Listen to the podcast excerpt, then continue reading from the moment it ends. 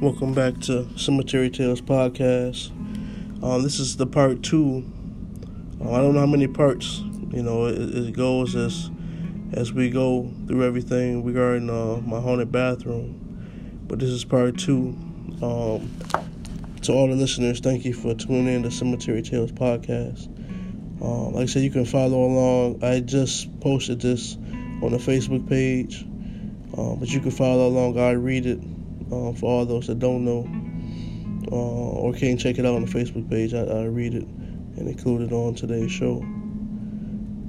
Um, so I think my bathroom was haunted, part two. Um, so this whole situation is crazy. Since my daughter has been home after being born, I think my bathroom was haunted. Um, I figured, though, that if I just chill out and pretend like nothing's happening, everything would be smooth. I don't know if there's one or more, but I know I have to get them out of there. So far, I have used sage and the protection prayer that I've used for a while now. Uh, part of this prayer I use is from a part from the book Infinite Quest. It's actually one of my favorite books. Um, it changed a lot of things on my thought process and helped me become a more positive person um, after reading this book. But in the book, um, the author, he, he said that I encircle myself in the white light of God's love and divine protection.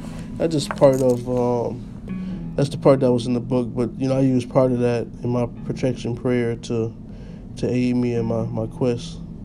Um, I also had to put out this this piece, and I included this on the Facebook page also. Um, it's a pentacle that I keep in my pocket uh, for, um, for protection. Um...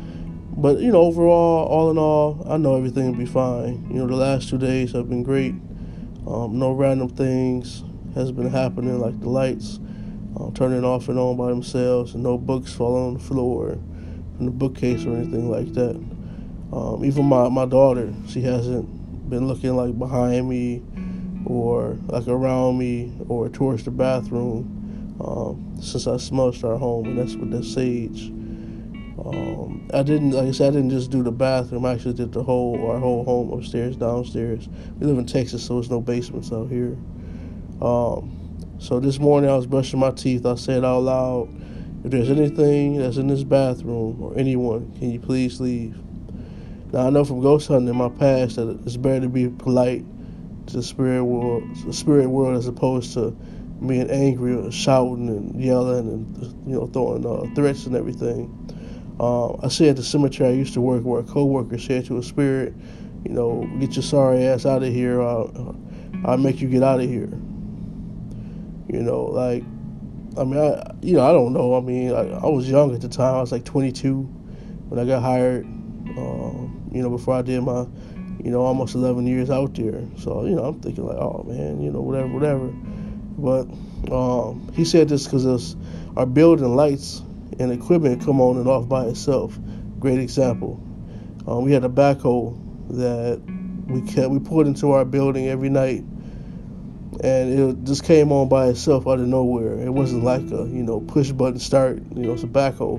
You actually got to get in it, sit down, turn the key, put it in neutral. You know, it's a lot of things you got to do to actually start it, and it just came on by itself. You know. Um, the arm also moved. I didn't include that on the post on Facebook, but the arm actually moved from being on its side. We usually kept it either to the left or to the right, and it's moved slowly towards the middle, which is weird, you know. Um, so the next day, after the coworker had said all those things out loud, he ended up having a seizure at work. You know, we had to make uh, concrete foundations that we put in the barn. Now, we made the foundations, and we usually put down the foundations before we put the headstone down. You know, like I said, we'd dig thirty inches deep and we'd put a foundation in. Um, later on, you know, the practice changed where we actually pour the concrete directly into the hole um, and measure it, as opposed to making them in the in the barn and, and placing them. But the day that we made those foundations in the barn, he kept saying he had to sit down. He was saying that he kept hearing voices, different sounds in his head, but he didn't see anything, so he complained of having a headache, and when he sat down, he ended up having a seizure. So I knew from that point that, you know, the spirit world is really nothing to play with. You know, so in this situation that's going on in my home, uh, I'm remaining calm and, and smooth, and I give you guys another update um, this weekend of what's going on. You know, I just want to say I appreciate you guys for listening to to the story that's going on. Um, you know, is this is actually what's going on, making me want to go back to the ghost hunting. I, I may may even start doing Uh, the podcast instead of like in the office setting the way, you know, I am now. I might even start doing it in cemeteries um, or, you know, haunted places. Maybe you guys can hear something that I can't hear um, unless I play it back. So, um, like I said, thanks for listening. Uh, any additional feedback, I greatly appreciate it. Um, you can contact me on the email, cemetery tales podcast at gmail dot com. You can reach me on uh, Facebook, you know, Cemetery Tales Podcast Facebook page. Uh, and then any other uh, platform that you listen to. I mean, currently we on Radio Public. Um, you know, we got um, Overcast. Uh, we on Google Play, uh, CastBox, uh, Breaker, uh, and Spotify. And then we also, you know, just regular old Google Podcasts and iTunes, of course. Um, so check us out. This will be episode eight. And again, I appreciate you guys for listening.